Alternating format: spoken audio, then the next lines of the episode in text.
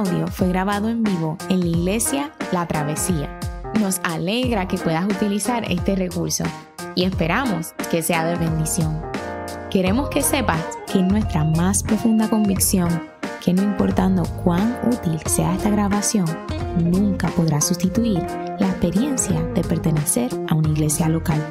Sería un placer tenerte junto a nosotros en la travesía, pero de no poder ser así, nos gustaría ayudarte a encontrar una congregación donde puedas pertenecer y servir.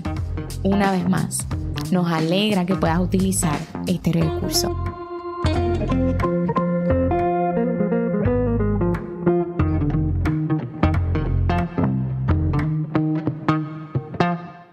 Muy buenos días a todos.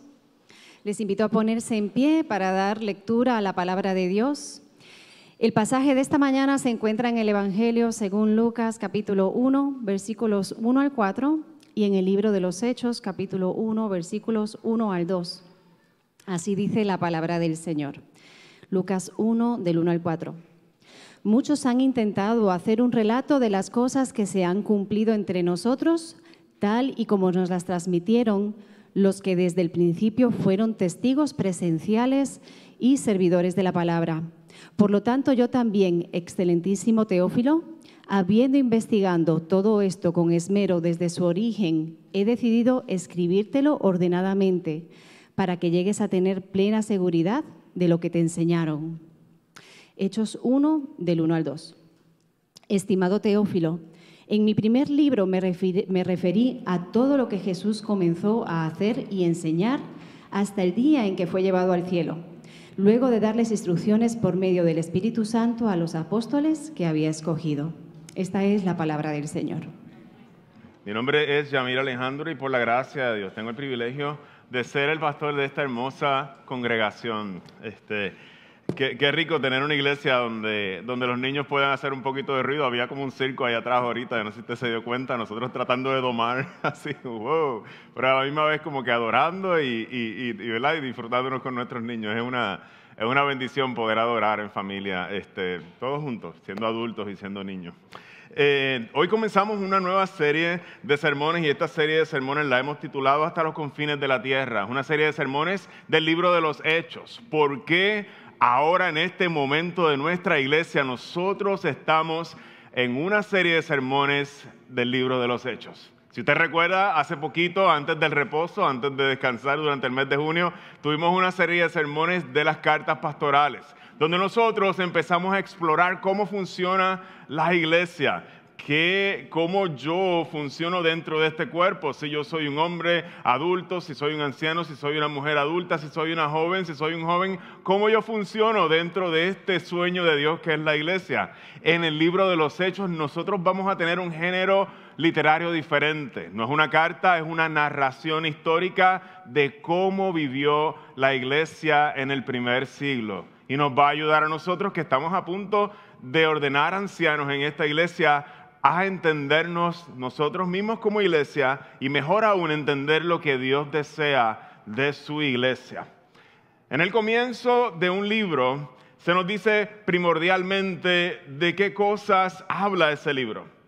Dos cosas, de qué cosas habla ese libro y cómo leer este libro. Y de eso nosotros es lo que acabamos de mirar hoy. ¿De qué lado es esto? Hoy en, el, en, la, en, la, la introducción al libro de los Hechos. Quiero compartir con ustedes una instrucción de una introducción de uno de mis libros favoritos. Tres anillos para los reyes elfos bajo el sol. Siete para los señores enanos en palacios de piedra. Nueve para los hombres mortales condenados a morir. Uno para el Señor oscuro, sobre el trono oscuro en la tierra de Mordor donde se extienden las sombras. Un anillo para gobernarlos a todos. Un anillo para encontrarlos un anillo para atraerlos a todos y atarlos en las tinieblas en la tierra de Mordor donde se extienden las sombras. Si usted tiene un poco más de 20 años, usted sabe que se está refiriendo a Lord of the Rings, la película del Señor de los Anillos, el libro del Señor de los Anillos, eh, escrito por, por Tolkien. Y si uno mira esa introducción, uno puede contestar estas preguntas. ¿De qué se trata el libro? A primera vista, a priori, se trata de un anillo que tiene el poder para atar al mundo entero en tinieblas y pertenece a un señor de la oscuridad que vive en Mordor. Y hay otros anillos también ahí. ¿Cómo leemos este libro? La buena noticia es que este libro no lo leemos como un libro de historia. De inmediato nos damos cuenta que es un libro de ficción, un libro de fantasía. Y el libro de ficciones tiene un propósito muy importante para divertirnos. Y así lo leemos para entretenernos. La introducción al libro de los hechos tiene la misma función y no es entretenernos, sino dejarnos saber de qué se trata el libro y cómo nos acercamos a leer este libro, qué información buscamos, cómo lo leemos, qué estamos buscando al leerlo. El detalle interesante es que, al igual que la serie del Señor de los Anillos, el libro de Hechos es parte de una serie de libros. Es decir, la introducción no la encontramos en el libro de Hechos, por eso no la leímos desde un principio en el libro de Hechos, sino que la encontramos en el primer libro de la serie, el libro de Lucas, o el Evangelio de Lucas, específicamente del verso del 1 al 4. Lo que estamos mirando hoy es una serie de libros que comienza el escritor Lucas a escribir desde su Evangelio, el Evangelio según San Lucas o según Lucas, y el libro de los Hechos, que es la segunda parte o el segundo volumen de su obra. En la introducción a la obra del escritor Lucas descubrimos, y quisiera, eh, este va a ser el bosquejo de la primera parte del sermón, descubrimos cuatro aspectos de su libro. Primero, miramos el contenido, de qué se trata el libro. Segundo, miramos las fuentes consultadas. Miramos, en tercer lugar, el rigor de la redacción de este libro y número cuatro, el propósito o el fin de su libro. Muchos han intentado hacer un relato de las cosas que se han cumplido entre nosotros. El contenido del libro, número uno. Lucas comienza su relato reconociendo la existencia de diversos escritores que han escrito sobre las mismas cosas que él está escribiendo y reportando.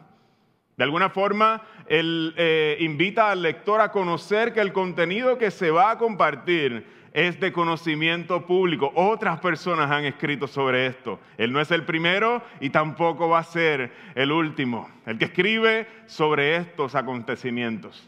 Lo primero que se nos dice es que el contenido de estos libros es que está narrando acontecimientos que fueron un cumplimiento de algo que se había predicho anteriormente. Todavía, lo primero que se nos dice, como les dije, es que el contenido de los libros que se está narrando el acontecimiento que fueron públicos, de conocimiento común, y que la gente de su tiempo también todavía puede dar fe de lo que Lucas está escribiendo. Y hermanos de la travesía, esto es sumamente importante. El asunto de que Lucas esté escribiendo acerca de cosas que la gente que está viva todavía puede dar fe de ellas es de mucho peso. Es de mucho peso para darle credibilidad a un libro como este en su tiempo, porque la gente, si se da cuenta que lo que él está escribiendo es fácil de derribarlo, el libro no hubiera durado hasta el día de hoy. El libro no lo tendríamos hoy porque lo hubieran desacreditado en el primer siglo. La gente diciéndole, yo estuve ahí, eso no pasó así. Así que ese es el primer detalle importante. Lucas escribe de cosas que son de conocimiento público y si fueran una falsedad sería fácil derribarlas. Pero Lucas no solamente escribe cosas que son de conocimiento público, sino cosas que se han cumplido. Su contenido no solamente se limita a contar sucesos, sino a conectar estos sucesos con promesas y acontecimientos de la historia de Israel, en otras palabras, del Antiguo Testamento. Lucas nos va a hablar de cosas que ya estaban anunciadas desde la antigüedad. Y aquí es donde la cosa se pone buena. Porque empezamos a saborear en este libro que la Biblia es una gran historia que no comienza con el nacimiento de Jesús, como comienza Lucas en su libro, no comienza ahí. Es una gran historia donde podemos mirar hacia atrás y encontrar cómo lo que se está narrando ahora es coherente con lo que se lleva narrando miles de años desde el Génesis. Y no solamente eso, sino que lo que se narra ahora no solamente es un cumplimiento, sino que sucede y es de conocimiento público, fácil de descartar para la gente del tiempo, pero aún así los acontecimientos son de carácter extraordinario. Y Lucas tiene el valor de presentarnos todo lo que ocurrió en el primer siglo en la vida de Jesús y en la vida de la iglesia. Hermanos, primero quisiera sugerirles que nosotros leemos la Biblia siempre, al igual que Lucas, como una gran historia de lo que Dios está haciendo en el mundo para salvarlo. Y si tú estás aquí esta mañana y tú dices, estoy visitando esta iglesia, es un poquito rara, tienen una liturgia, tienen algunas cuantas cosas raras, cuando nosotros nos acercamos a la Biblia también somos medio raros. Cuando nosotros miramos un pasaje de la Biblia también vamos a ser un poco raros porque nunca lo vamos a desconectar de la gran historia que Dios está haciendo para salvar el mundo y eso no comienza con Jesús, eso comenzó mucho antes y así nosotros leemos el libro de los Hechos, la obra de Lucas. Segundo, quisiera considerar el verso número 2. Y tal como nos las transmitieron los que desde el principio fueron testigos presenciales y servidores de la palabra. En segundo lugar, Lucas nos contesta la pregunta de dónde él saca su contenido. ¿Quiénes son las fuentes de su contenido? Y hay varias cosas que se nos dice en este texto acerca de la gente que Lucas entrevista. Y es que estas personas pueden dar fe de toda la historia. Estuvieron ahí desde el principio. Así que cuando él empieza a decirle a Teófilo, ¿quiénes son la gente que yo consulté? Para él el rigor es importante. Él dice, estuvieron ahí desde el principio. Saben dar testimonio de toda la historia, de lo que pasó aquí. Y no solamente eso, sino que son testigos presenciales. Se sigue fortaleciendo el argumento de Lucas. Este hombre quiere que nosotros tengamos un libro sólido en el cual podamos confiar. Y por eso él toma el tiempo de hacer estas cosas. Porque esta gente estuvieron presentes desde el principio, son testigos presenciales. Es como si Lucas dijera, hay personas escribiendo sobre esto, yo lo sé, yo no soy el primero ni seré el último, pero en mi escrito yo escogí la gente que estuvieron presentes, ese fue mi criterio, que vieron con sus ojos todo desde el principio y ahora no solamente eso, se han convertido por aquello que han visto, son servidores de la palabra. Aquello que vieron transformó sus vidas. Número tres, el rigor de Lucas. Por tanto, yo también, excelentísimo Teófilo, habiendo investigado todo esto con esmero, desde su origen he decidido escribírtelo ordenadamente. Lucas, a pesar de que busca los mejores testigos, los presenciales que estuvieron desde el principio, no acepta el testimonio de estos testigos presenciales de manera acrítica, sino que lo investiga todo con esmero. Y desde el comienzo lo escribe de manera ordenada para su amigo Teófilo. Muchos apuntan a que Teófilo era un alto funcionario del imperio romano, dado la manera en que Lucas se dirige a él cuando le llama excelentísimo Teófilo. Otros dicen que es un saludo, eh, un saludo común en las cartas y en los escritos del tiempo. Eso no podemos tener seguridad. De todas formas, aunque nosotros no podemos tener certeza de quién es Teófilo, el significado de su nombre nos llama de manera especial la, atención, amado por Dios. Lucas le escribe a alguien que lleva un nombre muy especial, es alguien que es amado por Dios. Abundando sobre el rigor de Lucas, Lucas también nos deja saber el escritor, eh, o se revela en distintos escritos, que fue un doctor del primer siglo un hombre con un alto nivel de educación que está reflejado en su estilo de escritura y yo puedo dar fe de esto. Allá en el 1900, en el 1900 ni nada, en el 2014, cuando mi esposa y yo comenzamos en el griego de verano, nos tocó coger clases de griego. Y uno, me acuerdo que cuando yo salí de mi primer curso de griego, yo salía como elevado. Yo decía, no necesito con dos meses de griego estoy ready para regresar a Puerto Rico y empezar a evangelizar y sacudir todo esto. Y literalmente así me sentía uno, la ignorancia es atrevida. Eh, eh, todo esto hasta que me tocó tomar mi clase de los evangelios y comenzar a traducir el libro de Lucas. Me encontré con el griego más complicado del Nuevo Testamento, tanto en el libro de Lucas como en el libro de los Hechos. Complicadísimo, un griego de altura increíble. No se compara al del apóstol Juan, que es bien sencillo de entender. Lucas es un hombre intelectual. Para añadir al rigor de quien está escribiendo, no nos está escribiendo a alguien que no fue a la escuela. Nos está escribiendo a alguien que ha viajado el mundo, posiblemente el único escritor que no era judío del Nuevo Testamento, un doctor experto en letras y en la geografía del mundo antiguo y la describe de manera magistral, mejor que los demás escritores. Y ese es el escritor que está haciendo investigación. Ese es el escritor que quiere darle peso a lo que está escribiendo. Y ese es el escritor que Dios escogió en su soberanía para escribirnos el libro de Lucas y la segundo volumen, el segundo volumen de lo que vamos a considerar el libro de los Hechos. El único escritor que no fue judío del Nuevo Testamento. Además, Lucas como si fuera poco, fue uno de los ayudantes más cercanos del apóstol Pablo y estuvo presente en muchos de los acontecimientos del libro de los Hechos. En el capítulo 16 en adelante empezamos a ver el pronombre nosotros del escritor, se incluye a sí mismo como parte de los testigos que, que funcionan o viven esa parte de la historia. ¿Y el propósito? ¿Para qué? Y este, con quién este punto quiero cerrar la primera parte del sermón. ¿Por qué escribe Lucas? ¿Qué lo mueve a ser tan minucioso con sus detalles? Tan OCD, tan obsesivo con que todo esté perfecto y ordenado. Y este es el punto más importante de esta parte. Para que nosotros, o en este caso el amado de Dios, llegue a tener plena seguridad de lo que le enseñaron. Lucas recopila los, relatos de aquellos que fueron testigos presenciales y que experimentaron el cumplimiento de las promesas de Dios en el Antiguo Testamento, para que los que no pudimos estar allí por causa de nuestra limitación de tiempo y espacio, podamos conocer y tener seguridad, conocer con certeza las cosas que Dios hizo en los comienzos del cristianismo.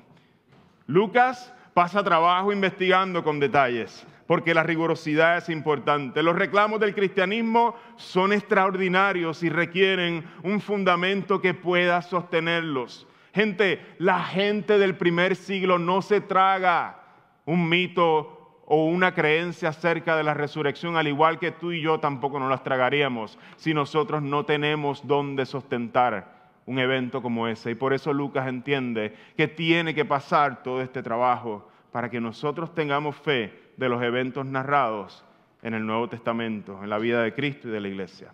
El cristianismo, mis hermanos, no nos invita a hacer un suicidio intelectual. Ser creyente no es abrazar la fe y abandonar la razón. Y esto es un ejemplo vivo de esto. Hay un fundamento racional para creer que Cristo resucitó de entre los muertos. Estaba anunciado aún desde los profetas. Esto fue un evento público en el primer siglo y la gente del tiempo lo presenció y Lucas pasa tiempo no solo entrevistando a esta gente que vio a Jesús resucitado, sino estudiando el anuncio de estos eventos en el Antiguo Testamento. Hay fundamentos para creer en Jesús. El cristianismo no nos invita a hacer un suicidio intelectual y abandonar la razón, sino nos invita a escudriñar las fuentes y los reportes y decidir por nosotros mismos, ¿realmente esto tiene sustento suficiente para yo entregar mi vida? Y mi esperanza es que encuentres ese sustento. Ahora voy al segundo sermón de la mañana. El primer sermón trata de Lucas, versos del 1 al 4, pero usted vio que habían dos lecturas en este, eh, eh, en este pasaje, en, ah, en la lectura de la palabra habían dos pasajes. y quisiera que brincáramos un momentito a la segunda parte. Es la introducción de la serie eh, escrita por Lucas, vimos la introducción principal, pero ahora me gustaría mirar de manera breve la introducción al libro de los Hechos, los primeros dos versos del libro de Hechos. Estimado Teófilo, el mismo eh, recipiente de la carta, en mi primer libro me refería a todo lo que Jesús comenzó a hacer y enseñar hasta el día en que fue llevado al cielo luego de darles instrucciones por medio del Espíritu Santo a los apóstoles que había escogido. Hay una sola cosa que yo quisiera reflejar o, enfatizar de, este primero, de esta primera expresión de Lucas en los primeros dos versos del libro de los Hechos.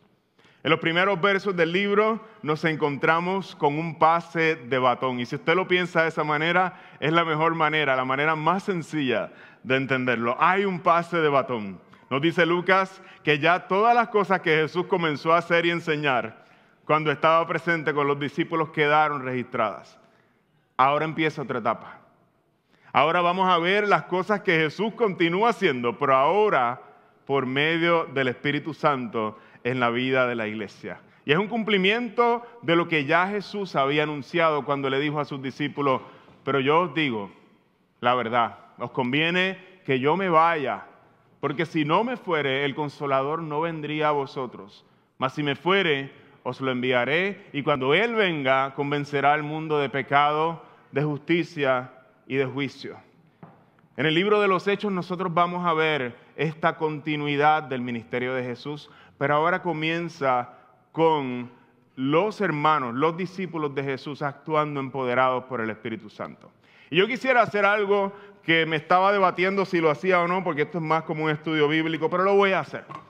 Lo voy a hacer. Yo quisiera que nosotros miráramos de manera como si estuviéramos volando a 11.000 pies sobre el libro de los Hechos y no entrando en ningún pasaje en específico, sino mirándolo de manera, eh, digamos, global, de manera eh, macro, mirando, no mirando los detalles. Y hay algo que me encanta del libro de los Hechos, y es que tiene siete pasajes que te los voy a compartir aquí hoy, siete resúmenes cortitos, que a pesar de que son pequeños resúmenes, recopilan eventos masivos. ¿A qué me refiero? Cuando hay un evento en el libro de los Hechos, se narra muchas veces un evento corto en un pasaje largo. Y de momento vamos a ver al final de ese evento un resumen de muchas otras cosas que pasaron, que él no pudo escribirlas, pero que pasaron y te las resume en un pedacito. Yo quisiera que nosotros miráramos con eso, eso con curiosidad, para ver de qué trata el libro de Hechos y lo descubriéramos juntos. El primer resumen, Hechos capítulo 2, 46 al 47. No dejaban de reunirse en el templo ni un solo día. De casa en casa partían el pan y compartían la comida con alegría y generosidad, alabando a Dios y disfrutando de la estimación general del pueblo. Y cada día el Señor añadía al grupo los que iban siendo salvos. Segundo resumen. Y la palabra de Dios se difundía el número de los discípulos aumentaba considerablemente en Jerusalén e incluso muchos de los sacerdotes obedecían la fe. Resumen número tres. Mientras tanto, la iglesia disfrutaba de paz, a la vez que se consolidaba en toda Judea, Galilea y Samaria, pues vivía en el temor del Señor e iba creciendo en número, fortalecida por el Espíritu Santo. Resumen número cuatro. Al instante un ángel del Señor lo hirió, refiriéndose a Herodes, porque no le había dado la gloria a Dios. Y Herodes murió comido de gusanos. Pero la palabra de Dios seguía extendiéndose y difundiéndose. Próximo resumen. Y así las iglesias se fortalecían en la fe y crecían en número día tras día. El penúltimo, así la palabra del Señor crecía y se difundía con poder arrollador. Y el último resumen, Pablo en la cárcel. Durante dos años completos permaneció Pablo en la casa que tenía alquilada y recibió a todos los que iban a verlo. Y predicaba el reino de Dios y enseñaba acerca del Señor Jesucristo sin impedimento y sin temor alguno. Gracias por su atención en todos esos versos. Requiere un enfoque. Hay al menos dos cosas que yo quiero que nosotros miremos de manera global, sin entrar en los detalles de esos versos, que quedan claras en este libro. Y el primero que miramos en el libro de Hechos es que no hay poder, hermanos, que pueda detener el avance del Evangelio. Hay un montón de oposición en el libro de los Hechos y no hay poder ni Herodes, ni ninguno de los gobernantes que pueda detener el avance del Evangelio. La palabra del Señor se difundía con poder arrollador. Y crecía la iglesia y cada día se añadían más a la iglesia. El segundo punto es el Espíritu Santo es quien está de todo lo que ocurre en la iglesia. Primero es que no hay nada que detenga el avance del Evangelio. No hay obstáculo exterior ni tensiones internas que lo detengan, porque es el Espíritu Santo quien está dirigiendo y empoderando la iglesia en todo momento y está en todas las situaciones de la iglesia. Y ese es el punto que quisiera enfatizar en la última parte de mi, señor, de mi sermón. El Espíritu Santo va a utilizar todas las situaciones. Escuche bien, porque yo no sé si te escuchó bien. Todas las situaciones que enfrenta la iglesia, todas las va a utilizar para avanzar el Evangelio. Y va a llevar a la iglesia a crecer no solamente en números, sino también en madurez. La iglesia en el Espíritu Santo, en, el libro de los Hechos, se fortalece en la fe, pero también crece en número y ambos son crecimientos que da el Espíritu Santo. Muchas veces nosotros nos sentimos tentados a pensar que estamos en control del crecimiento de la iglesia y nuestras estrategias son las que van a funcionar y lograr que la iglesia crezca, que descansan en nuestras capacidades. Y el libro de los Hechos nos va a dejar saber que estamos completamente equivocados. Porque el poder que impulsa a la iglesia y avanza el Evangelio de principio hasta fin es el poder del Espíritu Santo operando en el ministerio de la iglesia. De otra forma, dicho lo mismo, todo el ministerio cristiano depende de la obra del Espíritu Santo en los que ministran la palabra y en los que son ministrados. Sí, somos presbiterianos hablando del Espíritu Santo.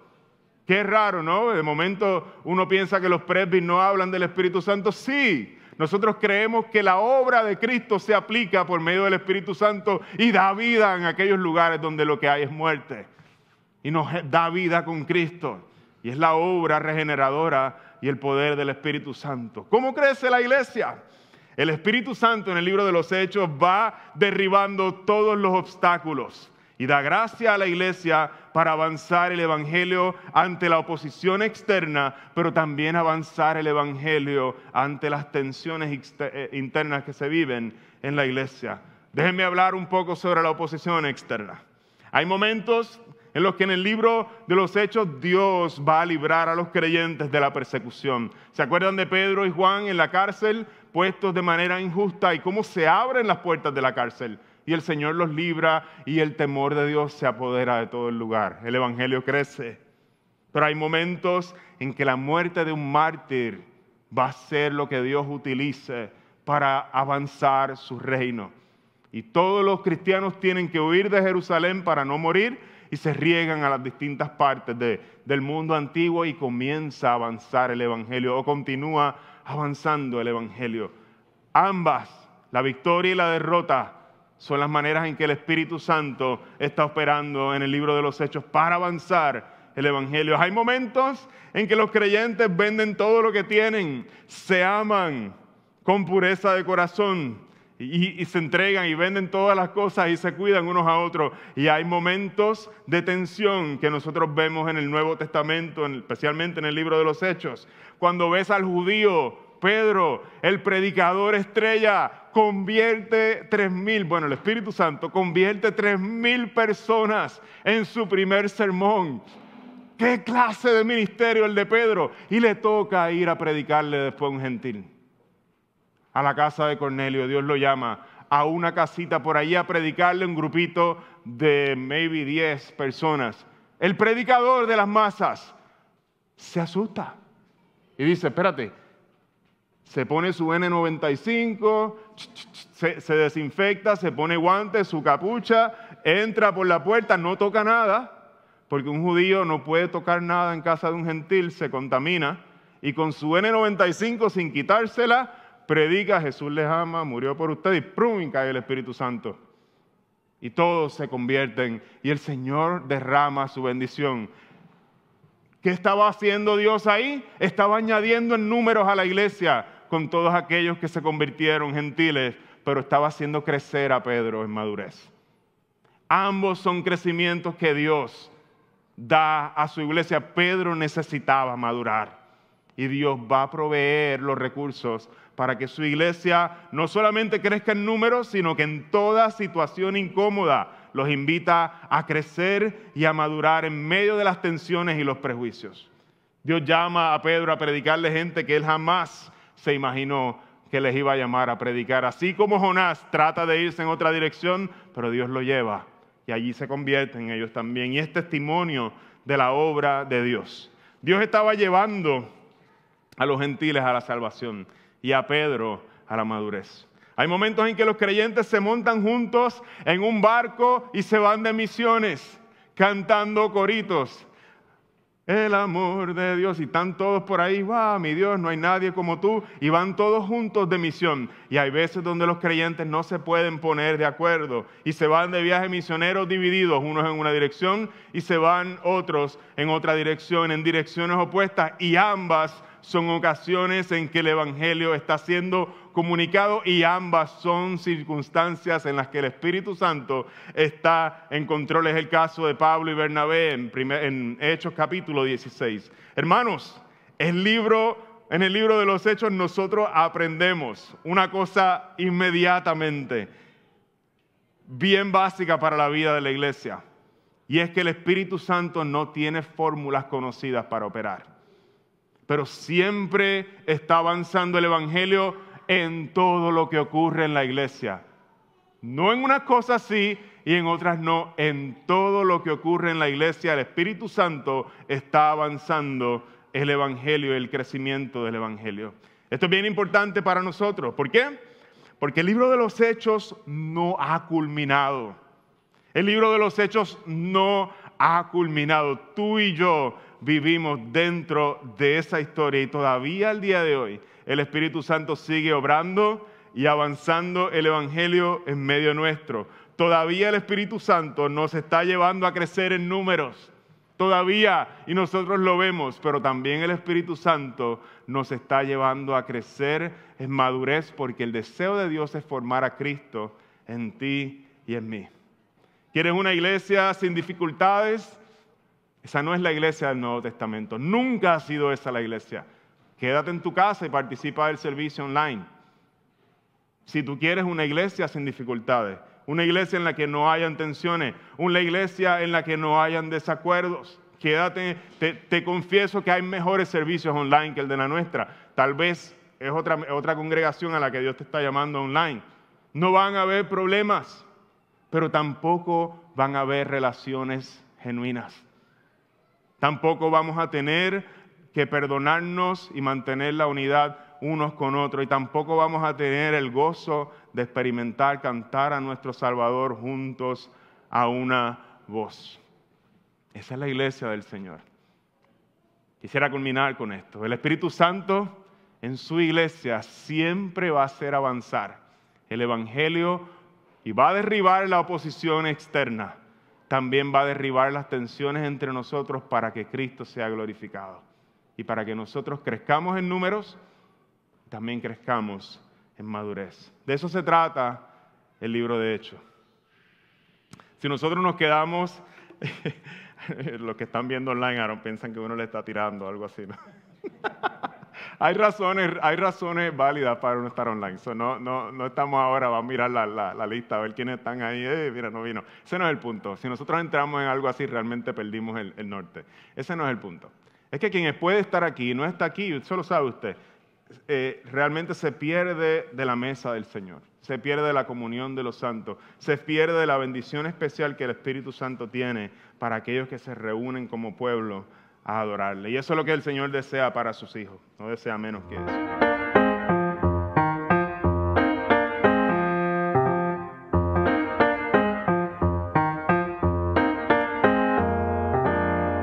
Este audio fue grabado en vivo en la iglesia La Travesía.